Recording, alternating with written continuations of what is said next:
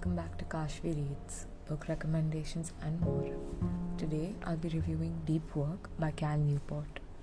So, deep work was a term that was coined by the writer himself, and it refers to the professional activities performed in a state of distraction free concentration that pushes your cognitive capabilities to their limit. Newport's book is filled with constructive advice for readers to instill the superpower of deep work in their day to day lives, in addition to detailed explanations as to why deep work is rare, valuable, and meaningful.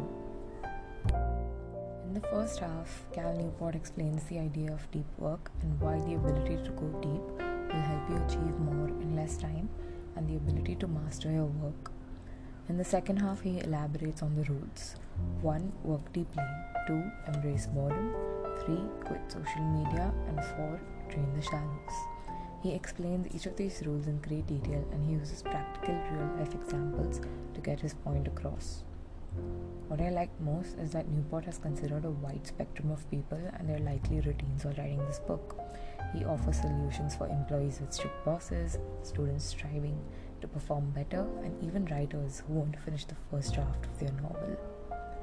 Also, I really like how he makes it clear that the ability to, to go deep is not for everyone, and thus not everyone would find value in this book because although deep work is meaningful, it is extremely demanding of your commitment, which many people would not be willing to make. Since many people wouldn't be willing to make this commitment, it is also a very rare commodity. In all honesty, we live in a pretty distracted world.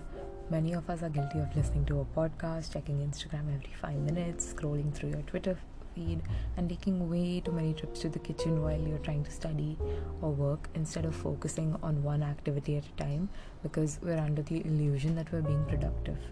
Newport shatters this illusion and explains how multitasking gives inferior results and that multitaskers are, in his words, mental wrecks who take comfort in the feeling of being busy because of which they deliver low quality results. I'm honestly kind of guilty of this as well, which is why this was one of my biggest takeaways from the novel. To combat multitasking, Newport explains that when you do several activities at a time, you're essentially just delivering low quality results for each one of these activities. So instead, when you do one thing at a time, you deliver high quality results and you're approaching your work more systematically. He asks readers to commit to working intensely, even if it's for a short period. Attack the task at hand with every free neuron. Meditate productively to structure your deep thinking on a single, well defined problem. To succeed with deep work, you need to train your brain to resist distractions. Multitasking is a result of wanting distractions. He also encourages readers to schedule every minute of their day, quantify the depth of each activity in your day, and schedule it accordingly. Your goal is not to stick to the schedule, it is to maintain a thoughtful say in what you're doing at all times. Adopt the habit of pausing and asking yourself what makes the most sense right now. Do this a couple of times in your day, and you'll start realizing where and when you can implement deep work. At the end of the day, who you are, what you think, feel, and do, it is the sum of what you focus on. A commitment to deep work is not a moral stance, nor is it a philosophical statement. Deep work is a pragmatic recognition that the ability to concentrate is a skill that gets valuable things done. Even though there are multiple parts of this book that required skimming because of its repetitive nature, Deep Work is a comprehensive and practical guide for people who are willing to go the extra mile to achieve more.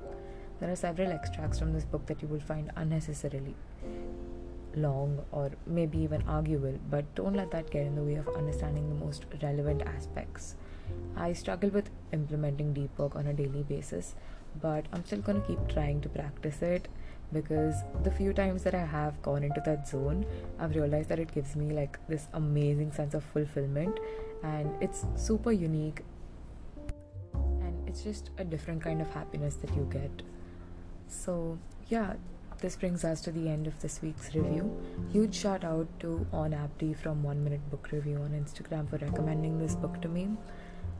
Uh, he, he has an amazing account where he also reviews books regularly. He even has his own podcast, so definitely check that out as well.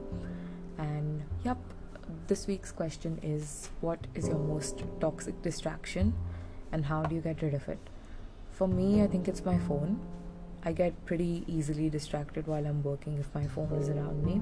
But the solution that I've come up with is that I keep it in a drawer or in my cupboard or maybe just like outside of my room because out of sight is out of mind. So, yeah, that helps me combat it. Let me know what it is for you and if you have any tips for me. Uh, let me know on Instagram as well as Twitter, same handle at Kashvi I'll hopefully see you next week. Until then, happy reading.